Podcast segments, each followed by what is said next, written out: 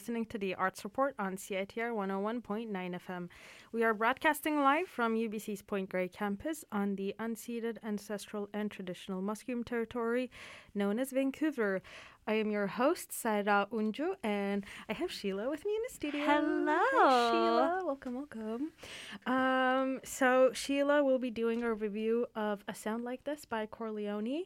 But before we get into Sheila's review, we also have Louis' review of the new exhibition at the Museum of Anthropology called Xicanx uh, Dreamers and Changemakers, or Xicanx Soñadores e Creadores del Cambio. I can't believe I just remembered that and not read it. So proud of you. Oh my god, thank you. but basically, so uh, if you listen to our previous episode, I talked with the co curator Greta de Leon about Xicanx. So if you want more information, you can go back to that episode to listen to it, or stay here for now and listen to Lua's review of. Um, of, oh my god, of the exhibition. Do you want to try and say the whole name again? Maybe afterwards. okay, enjoy. Hey everyone, this is Lula Presidio, and did you know that MOA just launched, or just opened, their new exhibition, Xicanx, Dreamers and Changemakers, or Soñadores y Creadores del Cambio. This exhibition is curated by MOA's Jill Baird and the American Research Network's Executive Director, Gre- Greta De Leon. And it's going to be on display from May 12th to January 1st, so you have a lot of time to see the show, and it's definitely, definitely worth it. We'll probably be talking more about it soon. This show is displaying um, 33 Chicanx artists. And Chicanx, for those who don't know, is the gender neutral term for someone who is Chicano or Chicana. And it's a really cool and really interesting way to approach this um, this artistic practice. The Chicano movement is a lot about revolution, and it's also about kind of being in this in between state where you're not exactly Mexican, you're not exactly just American either, but you exist you exist in this duality of identities. And some of these shows definitely do some of these pieces definitely do explore that duality. The spelling of the name of the exhibition this exhibition is also very purposeful. It's uh, X I C A N E X, and the reason it's using the X instead of the traditional or the regular CH is to acknowledge um, the heritage of indigenous languages and not using quote unquote the colonizers' language would be Spanish. So, about the exhibition itself, um, when you walk in, it's almost as if you're walking into a Chicano neighborhood. The entire setup is very colorful, very welcoming, and I do like something that one of the curators said mentioned was um, you walk, walk into this very welcoming environment just to look at pieces that kind of punch you in the gut with their realities. And it's very much that. It's very much a beautiful space that is just so inviting. And then the pieces, most of them are dealing with such difficult and such heavy themes and heavy um, issues that it's it's hard to not feel like, oh wow, like this is what these neighborhoods are dealing with. These are what these people are de- dealing with. Um, this is what it means to be part of this culture, is to have this be- beauty, to have this welcoming demeanor, but also to be fighting and struggling underneath. But I do want to say this show is not really about um, the difficulties of being Chicano. It's about being proud of one's identity. It's about also just presenting that identity and acknowledging current political situations. So it's not just about like bringing you down or like talking about these sad realities. It's also just about, hey, like these people exist and this is what it looks like. I think it's very difficult for an exhibition that is presenting a culture like this to uh, not glorify the culture, which I think has its own issues. But I think the MOA was really successful in that because walking into this, it didn't feel like it was glorifying the culture or putting it on a pedestal or anything like that. It was just kind of presenting it and showcasing it in the sense of like, Chicano people exist, they're here, this is what they look like. And that's it. There's nothing more to it. There's nothing left to it. We want to highlight these voices without glorifying them. And I think that's a really great line to thread um, when dealing with, you know, social issues and everything like that. You don't necessarily want to glorify either side because, you know, people are people and there's no perfection to be had in the world. So throughout the exhibition, uh, Chicanx voices are definitely highlighted. And one way that that is done is that, well, first, none of the descriptor descriptions for any of the pieces were written by the curators, which is usually what happens. Uh, but they were written by the artists themselves in both Spanish and English. So the entire show is actually bilingual, which is pretty cool. And a lot of the show, um, a lot of there are extra pieces and extra things that are all online so you can either check it out yourself without going to MOA, or if you're there, there are QR codes in multiple places throughout the exhibition where you can scan them and you can access other materials, including essays from artists, bios from artists, and a number of other things. Um, again, this show is about the people and about the artists and about their culture. So I think the way they approach the bio, the artist bios, was really interesting where they were asking artists a little bit more profound, not profound, but like a little bit more, many more questions about who they are. So, like their favorite colors, their favorite foods, so that us as an audience could get to know these people as people and not simply as an artist over there that does their art piece and exists in a museum space. Like these are people. And I think the digital aspect of the show was a really cool uh, way to remind audiences that, you know, artists are people dealing with things and expressing things and being people. And I think one of the intentions of the show was to leave the audiences with a feeling of like what being Chicano or Chicanx means and how diverse these artists are. There isn't, uh, it's a very heterogeneous movement there are a number of ways to approach it. Some of the artists have approached it through food and identity. Other artists have approached it through the idea of borders. Others have I approached it through an idea of like culture and games. And so there is no one way to be Chicanx. And, and that is one of the things that this exhibition highlights. And so it's separated, the show itself is separated into a few different areas, more or less. There's home, there's identity, there's borderlands, there's activism, and there's one more that I can't remember right now. Um, and it's really cool to see that type of curation happening where you do have all these different artists doing very unique things with their art but at the same time you can see the common thread being put together where it's like oh these are all talking about activism these are all talking about the border issues these are all talking about identity and I think it's a really cool way to organize the show. I will say uh, I did have a few favorites walking in um, that I definitely think are worth the extra minutes spent looking at. But again, please look at the entire show. Do not limit yourself to these pieces. So this first work I want to talk about it is called Salón de los Legales uh, by Carlos Frésquez and it is it started as an art as a project in 2005 and it's still going. And so carlos Frésquez he takes on found objects. He takes on uh, thrift store landscape paintings and he puts on a stencil in front of them of the sign.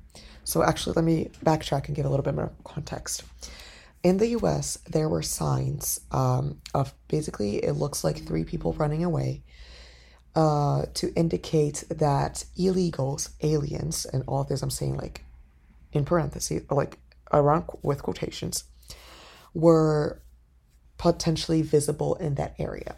Uh, these signs have been removed.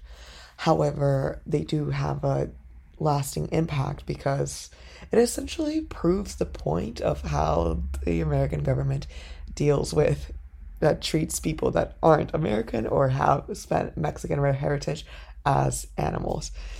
Um, so you've seen like deer crossing signs, exactly the same thing, but for people. Uh, not cool. Anyway, so Carlos takes on these stencils and takes on this image and stencils it over these found objects and landscapes. And the way it's displayed right now, it's over an American map. And it's just a really impactful project. It's a really interesting, not only aesthetic, not only like a visuality, like a visual approach is really interesting, but the conceptual approach is just fascinating. The fact that you find these objects, uh, these paintings that are a lot of times paintings of the um, of an American landscape, uh, the traditional American values, quote unquote. And here you are warping them to showcase what the true American values look like. It's it's fleeing families and not helping them. And perhaps some of my distaste with some of these policies is showing through, but you know, I am very distasteful of these policies.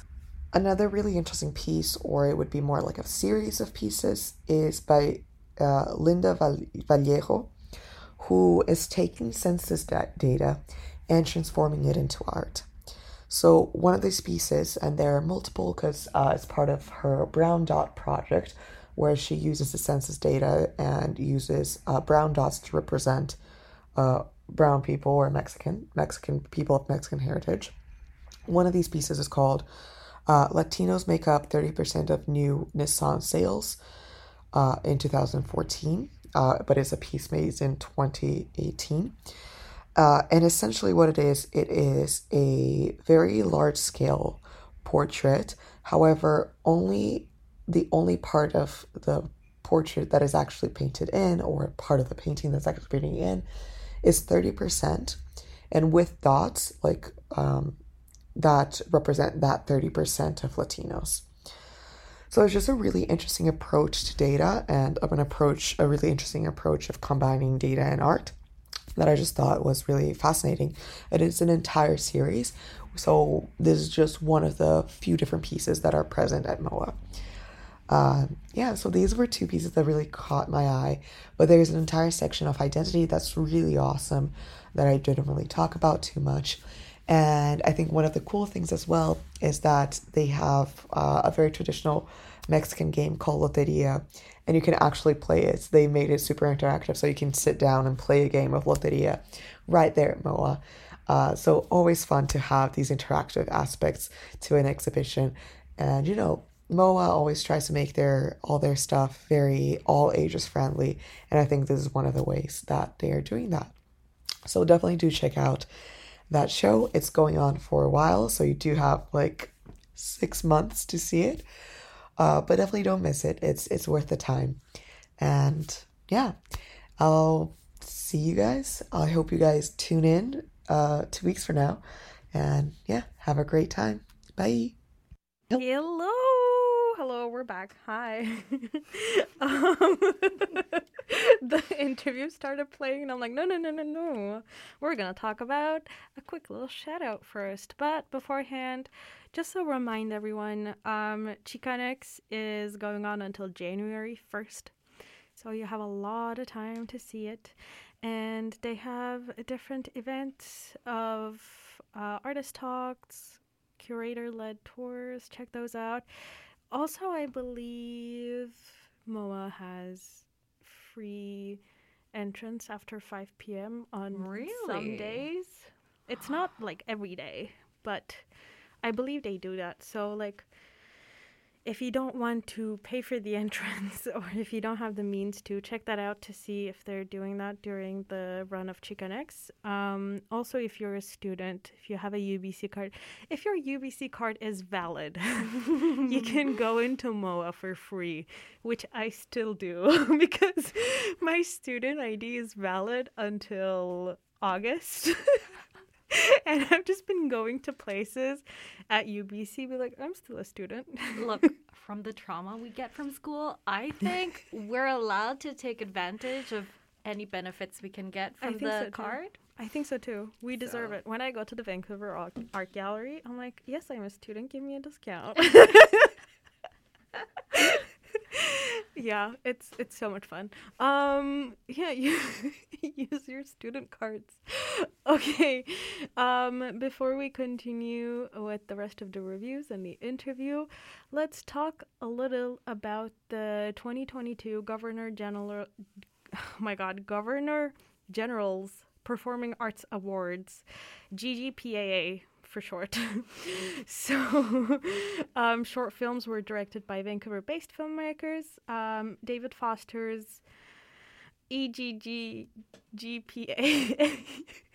Wait, David Foster, like the composer? Um, well, it's a. This is a very good question. We can look that up Oh, right now. okay. I am.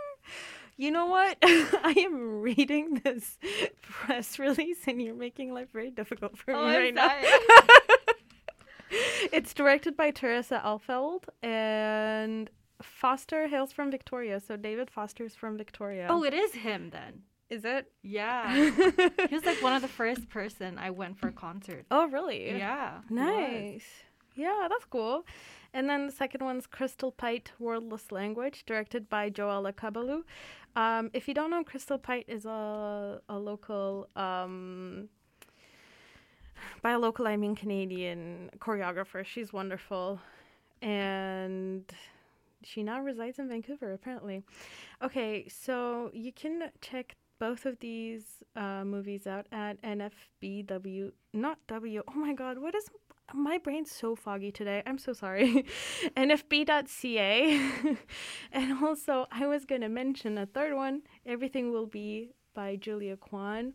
Uh, it's a future doc about Vancouver's Chinatown. And yeah, check those out. So I believe they all should be showing by now.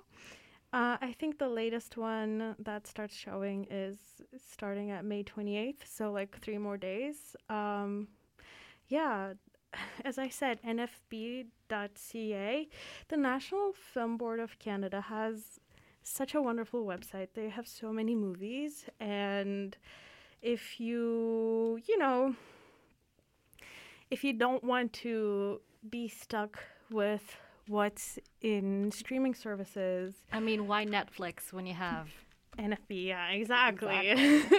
and yeah, I, I definitely recommend checking it out. I want to watch the Crystal Pite Wordless Language myself because I love Crystal Pite's choreography. I think everything everything she does is wonderful. I've talked about her um, dance company, Kid Pivot, before, and I've talked about her um, choreography before. I just I love her so much. She's so wonderful, and she won an award. so Oh, nice. yeah, and Sheila, you said you like David Foster. Yeah, I do. I love Yeah. his songs. Yeah, exactly. So everyone should check out these two movies directed by uh, Vancouver-based filmmakers. Um, but yeah, so before we move on to Sheila's review of A Sound Like This and Lua's interview, we're gonna go on a little ad and PSA break, and then we'll be right back. Discorder Magazine has been supporting local music for over 30 years. Thanks to the long term support of the Rickshaw Theater, Discorder lives.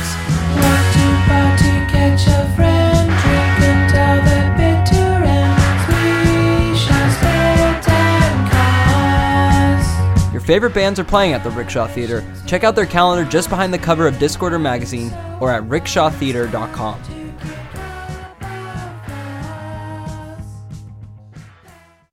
When you join Balloon Club, we guarantee that you will be able to make a balloon poodle within the first day. Here at the UBC Ant Club, we just like to talk about ants and compare ant farms. Uh, it's really cool. Paperclip Club is all about, well, paperclips mostly. At Blah Club, you can blah blah blah blah blah blah. blah. There's only one club worth joining at UBC, and that's CITR 101.9 FM. We got free tickets to shows, whirly pops, professional help in all types of audio engineering, passes to festivals, crazy parties, live band, swag, all types of crazy people. Our programming manager rides a motorcycle. There's freestyle rapping, Nardwuar the Human Serviette, the vinyl and record libraries, Discorder magazine, free studio recording, and it sure beats the hell out of Paperclip Club, which is a thing that I just made up because I work at CITR. So come check us out on the floor of the Student Union building. We got all types of crazy shit for you to do, or check us out online at www.citr.ca.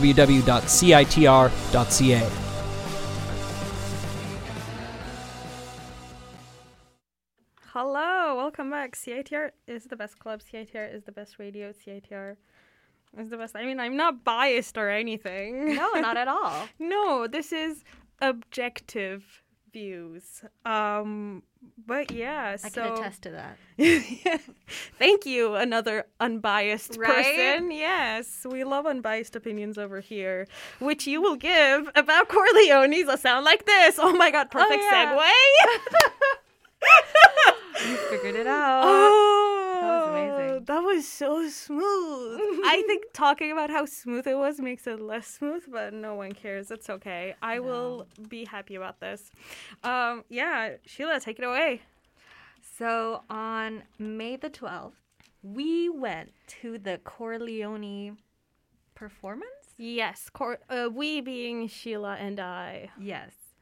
And it was at the St. Andrew Wesley Church, which was beautiful. Yes. Also, side note, we went there um, two weeks after Ramadan, which is just great, you know? I mean, Hey, hey, hey. At least it wasn't during Ramadan. Exactly. What better time? and so Chor Leoni is a men's choir group, and they're really good, and they've won a lot of awards. I think they were nominated, or they won like a Juno Award. Oh my god, the um, the artistic director Eric? slash yeah, my buddy Eric. Yeah. slash the um uh the conductor. Yeah, he I think he won a uh, Juno Award for a musical he wrote, which is really freaking cool. Yeah. Also, I just want to mention the fact the the reason I say my buddy Eric is Shout out to Eric, by the way. Shout out to Erick Lichte. Isn't because Eric and I are actually friends. Um, I interviewed him once, uh, which gave great insight into Chor Leoni and everything that they do. And so when we went to the show, I was telling Sheila, I was like, hey, that's Eric. I've talked to him before. But yeah, and uh, go check out that interview. Honestly, oh, it's it's in our podcasted episodes. Yeah, so it was. Look, first of all, it was the second time I've ever been to like a choir performance, and the first time it was for a friend. Um, so obviously I'm biased. Shout out to Jermaine and Richard. Um, I just I don't think I'm a choir fan, so my review is very much from that perspective. yeah, it's not for everyone. That's for sure. I'm gonna say there were a lot of people in there. yes, there were. Um, and ninety-five percent of the audience was people old enough to have fully white hair. Oh, definitely. we were like one of the few who had Yeah. dark hair. yes, we brought the average age down. Yes. We were like walking to the toilet and like, are there any kids here? and then there, were. there were. I was surprised. but yeah, go on. But for any choir fans out there, I think you'd really like them. So go check them out. They're on Spotify if you can't watch their performance. Yeah, they are. I checked them out on Spotify. And they're also on Apple. Damn, Chor Leoni I don't know if they're on other streaming platforms. You can find out personally, yourself. I only use the two of those. Both of them? Yeah, well, more like Spotify Mm-hmm. than Apple Music. Yeah. But Spotify, if you want um, an advertisement, Oh come contact me, please. we would love to have you. Thank you for the promo. the free promo. yeah. Oh shit. I'm gonna charge them right after. No. Send them emails Yeah. to Spotify and be like, hey, guess what? I promoted you for three seconds. Yes, give me money. Where's my a hundred dollars? oh my god. Please. We're straying away so much. okay, so there were a bunch of um, performances throughout the the program, but There, I'm just going to highlight the songs that were memorable to yes, me. yes, do that for sure. yes. So, well, the entrance was First of all, the entrance was amazing because the last time I saw that many guys with suits was like before the pandemic. So that was great. I was like, wow, nice. and then they, one of their songs, Tango with God, that was nice. I liked it. They had like a little maraca situation going on. Mm-hmm. I like that. And it took me like, what, five minutes to figure out what the instrument was? yes. I was like, Sarah, what is that thing? Yeah. By the way, also just to mention, um, we weren't actually talking during the performance. Um, when we were communicating, it was through writing because Yes. Sheila was taking notes. So, uh, just to let everyone know, we're not, you know. Uh, we're thoughtful people. Yes, we are. we don't talk we during are. performances, and you shouldn't either. No. And then another song, Elements of the Sun.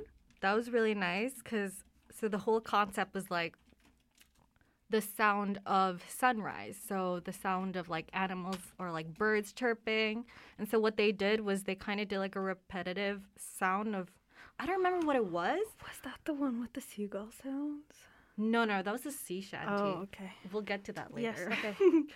But yeah, they kept on like repeating a sound, but like at, re- at like different times, so it sounded kind of like a flutter, which I thought was really creative. Eric, you the man. Not the composer, the conductor. Also, you maybe.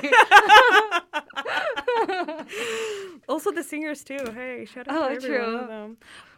Yeah, And uh, right now to the sea shanty. Now, oh, yeah, they sang a sea of all, shanty. I've never thought I'd be someone who would listen to a sea shanty and be like, "Yeah, that's my Good. jam." Yeah, that was good. That, it was yeah, good. I will say I never thought I would hear a men's choir sing a sea shanty Yes. inside of a church.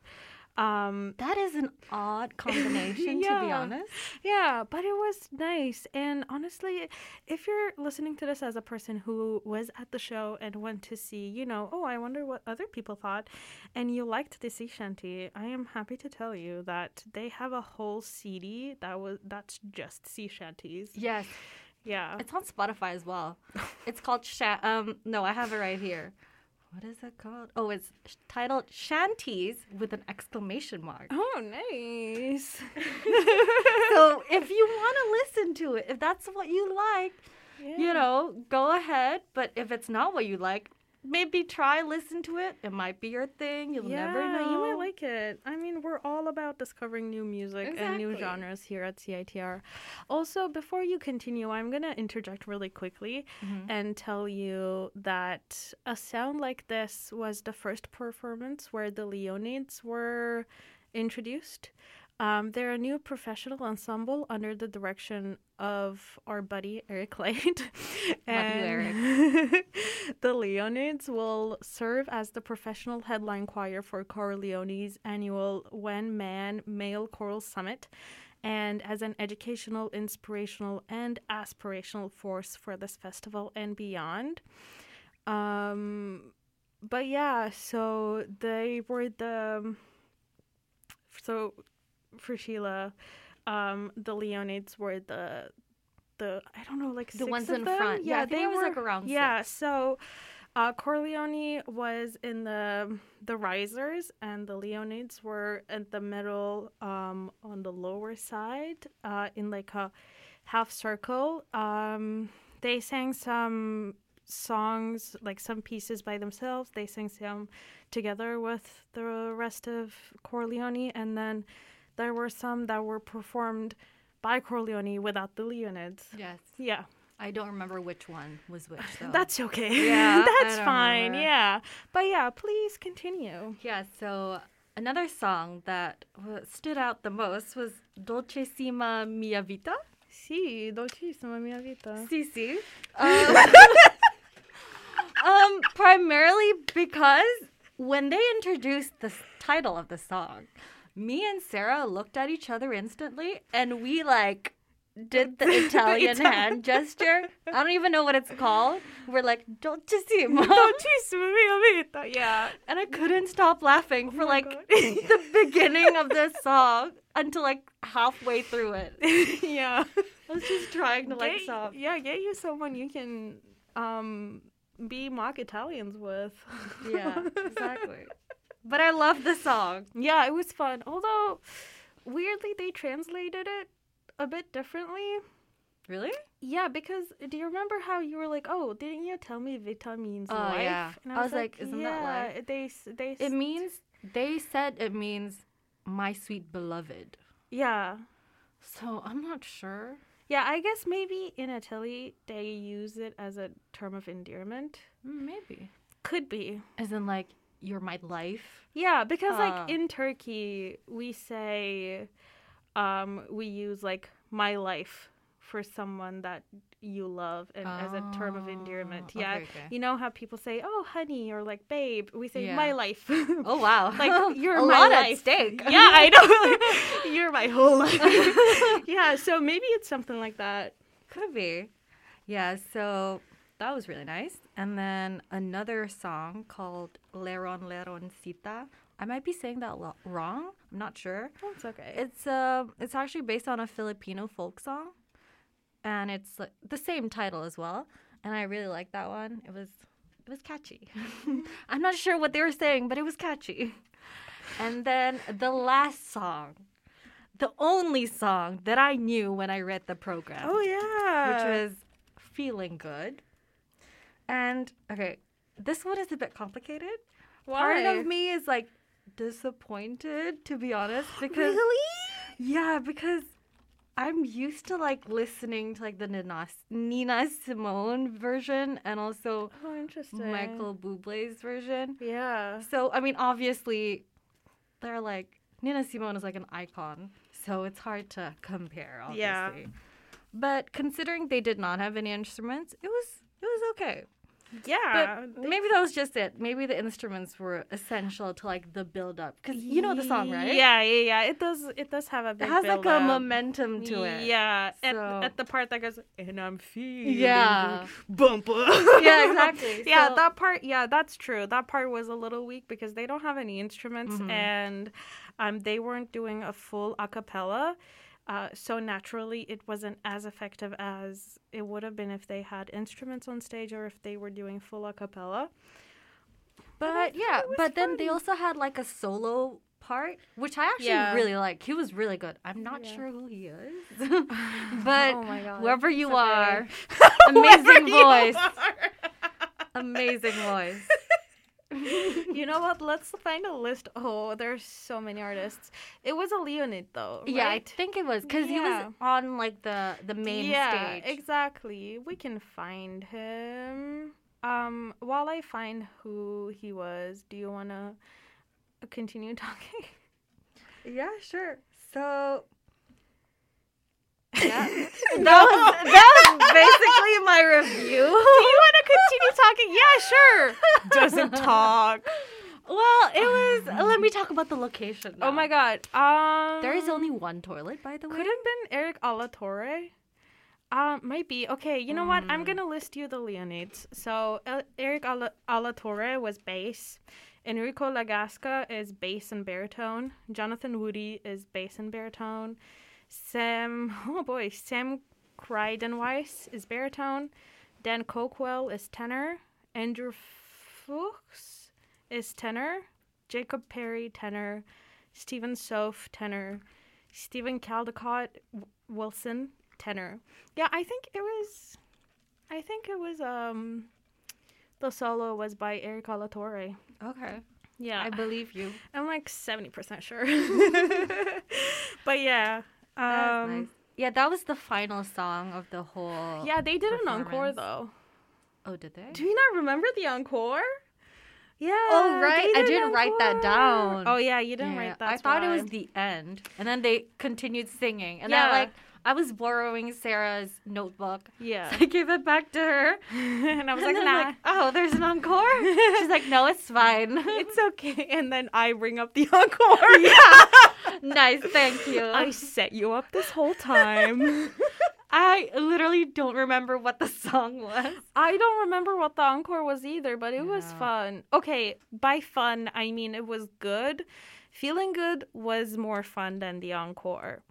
That's because Um, we actually know the song. yeah, exactly. Yeah, I think so too. Knowing what you're listening to really yeah, it does help. it, And also, like by that point, we were kind of cold.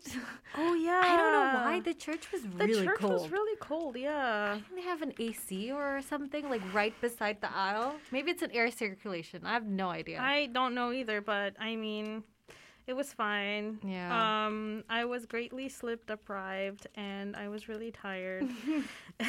but you know what? The men's choir almost put me to sleep, and I feel like that's a good thing because choir music that's it's really calming and. the um, next time you have trouble sleeping, just like call your buddy Eric and like, can you, can you please come here with the whole choir group and sing me to sleep? I don't even go on like Spotify to listen to it or YouTube. No, I'm of like, course not. bring everyone to my house right now. Yeah, only the best for you. oh my god. They want a review from CITR. This is what they have to do. sing to me. Yes. At any time you oh want my them god, to. that's so funny. um, yeah, no, I don't think I'll do that. However, I might. Um, I might go on their Spotify and listen, give them a listen uh, when I can't sleep at night because we were just talking about this before the show. I have been having so much trouble sleeping that I started taking melatonin, and I tried listening to like you know Headspace. Oh app? yes, I see the app all the time. Yeah, I, they have like a couple of free things on YouTube. So I was like trying to listen to oh. those, but they are like I get invested in the stories and I want to know the end. How oh. do people fall asleep listening to bedtime stories? See, I don't this understand. is what you have to do. You need to get a nonfiction book that's like really boring, that's like really thick, and then you read it before you fall asleep. I think that hmm. helps. Or do you want my textbook? it's amazing. I have textbooks. I have econ, I have psychology. Oh my god, knowing myself, I'll be like, oh my god, tell me more about the histrionic personality disorder. Oh my god, no. See, this is why I'll give you my econ textbook. yeah, I know Introduction. Introduction to Empirical Economics. You would fall asleep in five minutes, I guarantee you. Oh my god. I understood like one word of what you just said. I'm so foreign to econ in general. Yeah, it's a deal. Chor Leoni and econ, they're Yeah. gonna put me to sleep. Both also, of them together. If anyone from Chor Leoni is listening to this, I don't mean this in a bad way. I I feel like, you know, putting someone to sleep might come off as really uh negative. No. But not if you're singing with like so many men. It means that you're doing such a good job mixing your voices and hitting the right notes that it itches the right scratch in my brain. And it's like, oh, okay, I can fall asleep now. hey, it elicits a, an emotion. Boring. Now that would be yeah, exactly. that would be offensive. No, it's not boring at all. Um, but yeah, Sheila, do you have anything you want to say before we go into our Adam PSA break? No. Wonderful. Well, then uh, we'll go into our Adam PSA break and then meet you afterwards for Lua's Bye. interview. You're listening to CITR 101.9, broadcasting from UBC's Point Grey campus, located on the traditional, unceded Coast Salish territory of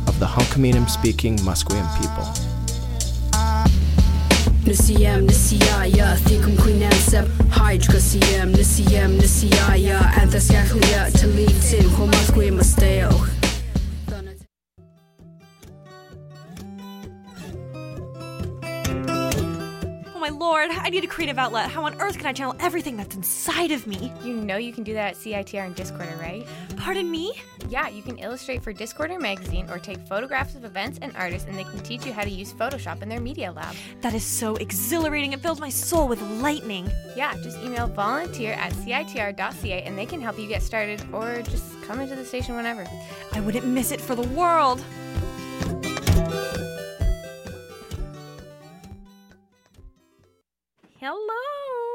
Welcome, welcome, welcome. You are listening to the Arts Report on CITR 101.9 FM. Um, we, so what we're gonna do now is listen to Lua's interview with resident curator Kayleigh Sandomirsky about the Revolver Festival 2022. And then after that interview, we're going to be back live and I'll talk a little about the Capture Photo Festival and the galleries I went to. And then that'll be our show for the day. But yeah, um, for now, enjoy the interview. Hello, everyone. I'm Lua Presidio, and I'm here today with Kayleigh Sandomirsky, one of the two resident curators of the Revolver Festival happening from May 25th to June 5th. Hey, Kayleigh, how are you doing today? Are you excited for the festival? How are you doing? Yeah, I'm uh, doing really well. I wish the sun would stay out for more than an hour at a time. Uh, I'm ready for summer. But yeah, I'm really excited for this year's festival. Um, when I was brought on, back in 2019, we had a lot of dreams about what the 2020 festival was going to look like. And unfortunately, the world had other plans for us. So now it's finally, you know, we're getting to do a live festival again with audience members in the space with us. And it's funny, I um I keep saying that I missed lobbies, but I missed lobbies. I missed running into people, you know, and just like catching up on with friends and and watching shows together. So I am just so excited to be back in the space. Uh, yeah, theater is definitely something that was missed throughout these two years. Um, and so, for those who not, might not be familiar with the Revolver Festival, especially because it's you know coming back after two years not happening, and Kayleigh, please correct me if I'm wrong or say anything wrong but it is essentially a theater festival uh, that is presenting contemporary works by emerging and mid-career artists from across Canada. And this year there'll be nine li- live and two digital productions, along with some other special presentations. Um, yeah, did I miss anything? Um, I mean, we weren't gone for the last two years. We just um, we changed into a digital festival. So we actually pivoted the famous word uh, I think that arose out of the pandemic um, to Evolver, which was actually just a digital offering. Um, and then last year in particular, we did one more focused on development um, and just helping artists kind of work on their space, provide space, provide you know aid any way that we could without uh, necessarily having presentational um, focus on presentation. So this year is just we're excited to kind of go back to the original um, format of the festival, which is the live format held at the Cultch. Um, but yeah, I just wanted to just say that because I know some people checked in over the past few years and uh, with our digital festival, but it's changed again because we're constantly evolving. Perfect. Um, and so this is the 10th year anniversary of the festival, which is amazing. It's really awesome to have that a festival like this run for so long. And what do you think is going to be different this year compared to other years? Oh man, I mean, it's just different in the sense that we're just all in a very, very different place. Um, it's funny because we don't actually have a theme going into any of our festivals. The theme kind of finds itself once we start curating.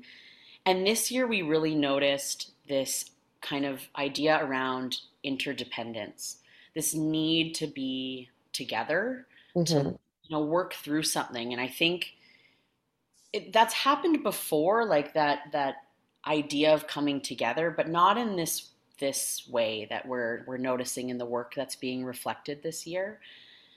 And you know, I think there's this excitement and also this like, you know, there's still nervousness and fear around coming together. We're still living in a really complicated time. It's been really hard these past 2 years. So, I'm just really excited to share some really beautiful art. Really really t- like touching sounds like such a like it's so touching um but it you know it's like sh- sharing there's a lot of sharing going on a lot of generosity being given by the artists that are being presented this year mm-hmm. and like fun sharing and sad sharing and and just like this idea of of processing something together that we're in Mhm. this together. And I think that's what's different for me this year than other years. Yeah. Yeah. Um, and so there's also the Updraft reading series that is Mhm. part of the festival. Can you describe a little bit more of what that is? Yeah, so we have four artists um, represented this year. Two of them are going to be presented live, and two of them are going to be digital presentations because we realized in the past that we had done all of our updraft series was always um, local artists. But due to the pandemic, we opened up all of these new avenues of digital um, presentations, and we thought, why would we? Why close that door? You know, there's so many incredible artists across Canada. And so we have two artists that are going to be um, presenting digitally. And this is kind of like a moment where, you know, artists are still in that developmental phase. They have a script, but, you know, they want to hear it read out loud. They want audience feedback. Um, you know, they want to ask questions, get a little bit more outside of their like quiet room, probably alone, and into a space, you know, together. Again, this idea of sharing. Um, I have been uh, a part of the Updraft reading series in other capacities throughout the years, and it is an incredible program. Um, it offers so much to the artists. I, I think I, I've, I've gotten feedback from them before. Just this idea of being able to present this work in this still developmental phase, it just adds so much to the project to see it grow. And like, I'm excited to, you know, hopefully some of these shows come back to Revolver in the future and are presented, you know, like, um, we've had that happen before and it's really exciting to see the steps. Um, yeah, and they're all free, which is, you know, always great. Everybody loves free uh, events. So uh, come down and, like, you know, join the conversation. Um, talk to the artists involved, the playwrights. If you're really interested in kind of how how art is being made, this is a great way for audience to kind of interact um, with artists in their process. Yeah, or watch or watch online, right? Absolutely. Yeah. And even then they'll have, you know, like um, conversations. You're allowed to ask questions. Uh, and yeah, you can do it from the comfort of your own home, which is always nice sometimes. Which is always great. Um, yeah, that sounds really cool. And so the festival has um touring shows and it has the Vancouver artist shows within the the live productions. And so I was curious, like, how do how what is the selection process for the festival for both the touring shows and the Vancouver shows like? Yeah. I mean, um, just due to um, the funding, we just can't necessarily take as many touring shows as sometimes we would like because there are incredible audiences from, again, across Canada. Um, and we do like to represent a lot of local artists as well. There's a lot of great Vancouver artists um, in this year's festival, but they are they're all you know curated in the same way. Um, that we kind of look at the same desires that we're trying to to have to fit into the festival this year. Um, we noticed a lot more uh, applications from the prairies, which is really exciting because usually, you know, we get a lot from the Toronto area. So seeing a lot more um, artists applying from the prairies was really exciting to us. Um, we actually have one show, um, Gender, I Hardly Know Them, um, which was actually programmed for our 2020 festival that's coming back. They're, they're actually the photos um, on our poster. I'm really, really excited to see that piece. Uh, and then we have another one from Toronto, kind of Montreal area, and then uh, another one from Vancouver Island. Um, yeah, and then again with the digital presentations, we're able to host artists also from across Canada in a digital presentation. So Friendship Ritual is one that's an interactive piece online. So there's just like there's so many great people that are coming in and I love being able to make those connections because as we realize Canada is a, you know, big country, but it is a single, you know, identity in some ways and being able to make those connections and then tour or work with other artists across across like Canada is so great to see that. So yeah, I'm really excited to have people from everywhere back back in the space, like connecting together and I just want to show everybody all the great food we have in the city. Do you want to know where the good dumplings are? I will find them for you. I know where the noodles are at. I know where they are. Uh, Yeah, um, you know, it seems it sounds really exciting. Um, I love, I think it's great that we're having both, like, you know, Vancouver and across Canada shows and digital presentations, which are always great. I think uh, the digital presentation, when it's interactive, there's so much more interesting as well. Like, that's so fascinating because it's not just like a regular piece of theater that you're going to watch through your screen. You like, it's digital for a reason, right? Like, it's purposeful. absolutely. Yeah, we have another one, Harvesting Ancestral Tea, which is a local artist.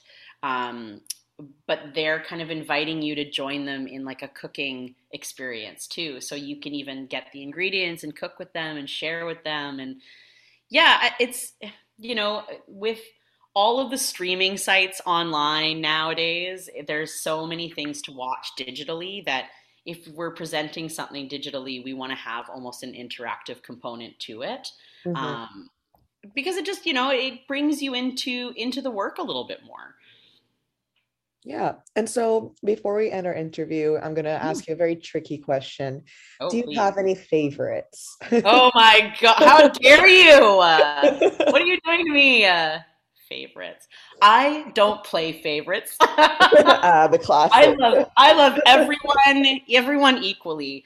Um, I I'm quite excited about all of the pieces that we're bringing, but two in particular because they were um, they were curated in 2020 that we were bringing back. Yeah, gender I hardly know them and uh, holy moly. Um, I'm really excited to finally be able to see these shows that I've wanted to see and wanted to present for quite a long time now. So I'm really excited about those two.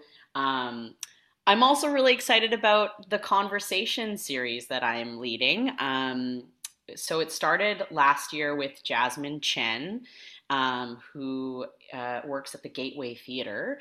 Um, so it's like kind of like a co uh, presentation with the Gateway.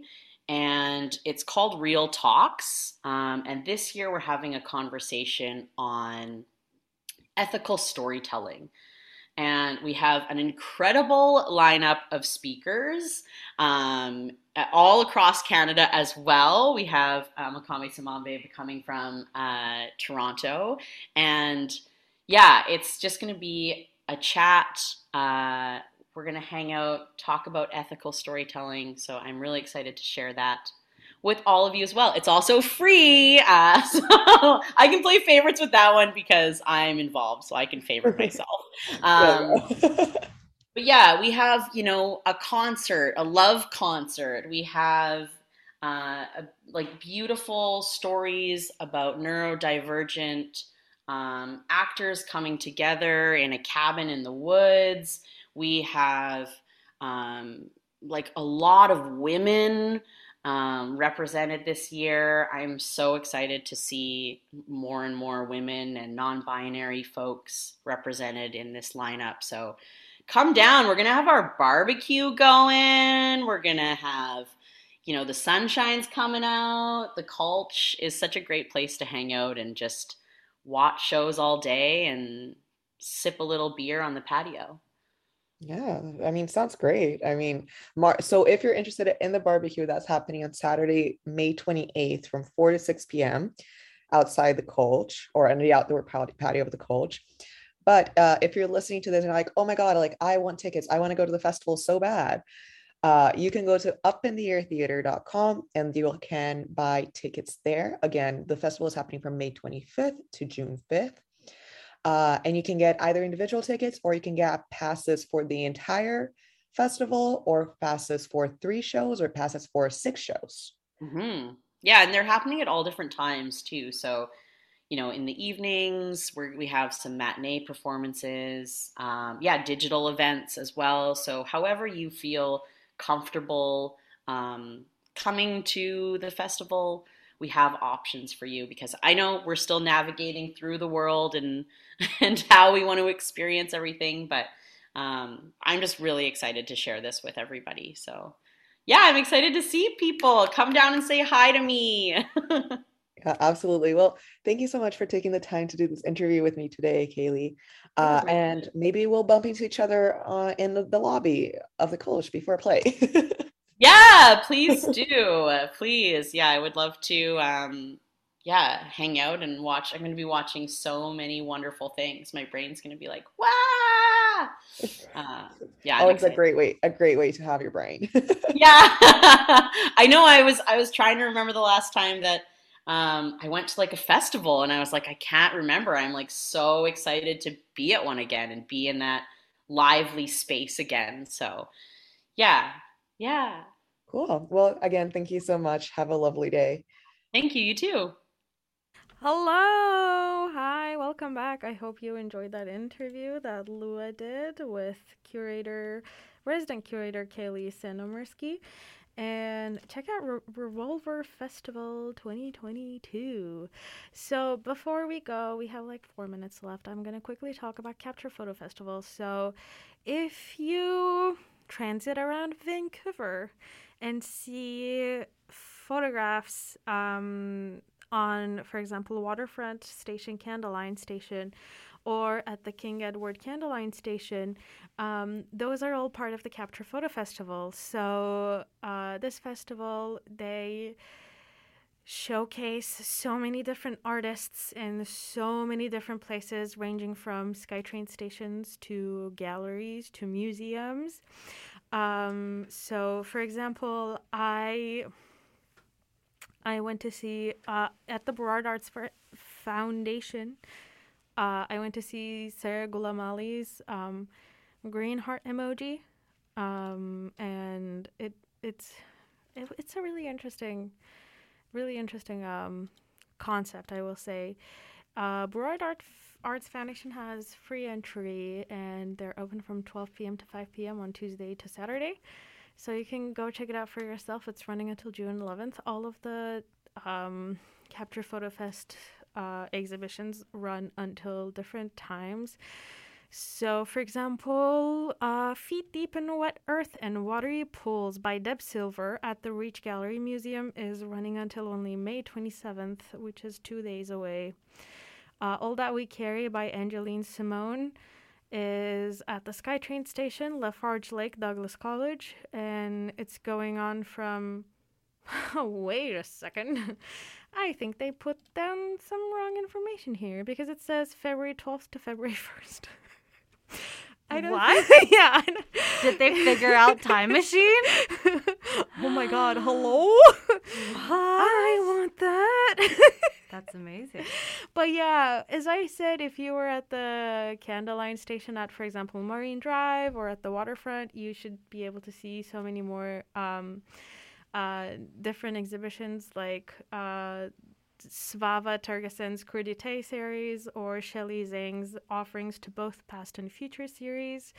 Uh, but this is not just at Canada Line or SkyTrain stations. As I said, they are showing in different art galleries like the Surrey Art Gallery, Vancouver Art Gallery, the Richmond Art Gallery, Burrard Arts Foundation. Go to capturephotofest.com forward slash calendar.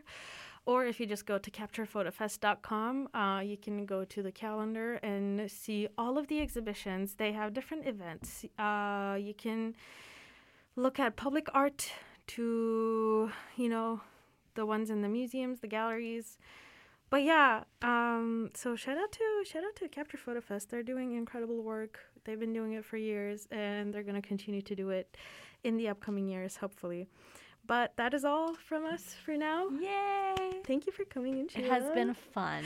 It has been. Uh, you have listened to the Arts Report on CITR 101.9 FM. We will be back the week after next week. So I'll talk to you then. Goodbye.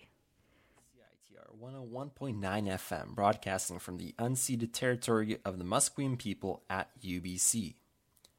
My name is Ali Radamari, and I'm joined by my co host today, Gurman Gill. Each week on Research Review, we interview a researcher who is affiliated with the UBC community and discuss some of their latest work and findings and how they relate to broader issues in society. Welcome to Research Review today. Uh, we're welcoming Dr. Mark MacLachlan to Research Review on CITR 101.9 FM. Dr. MacLachlan is a professor in UBC's Department of Chemistry, uh, specializing in materials chemistry.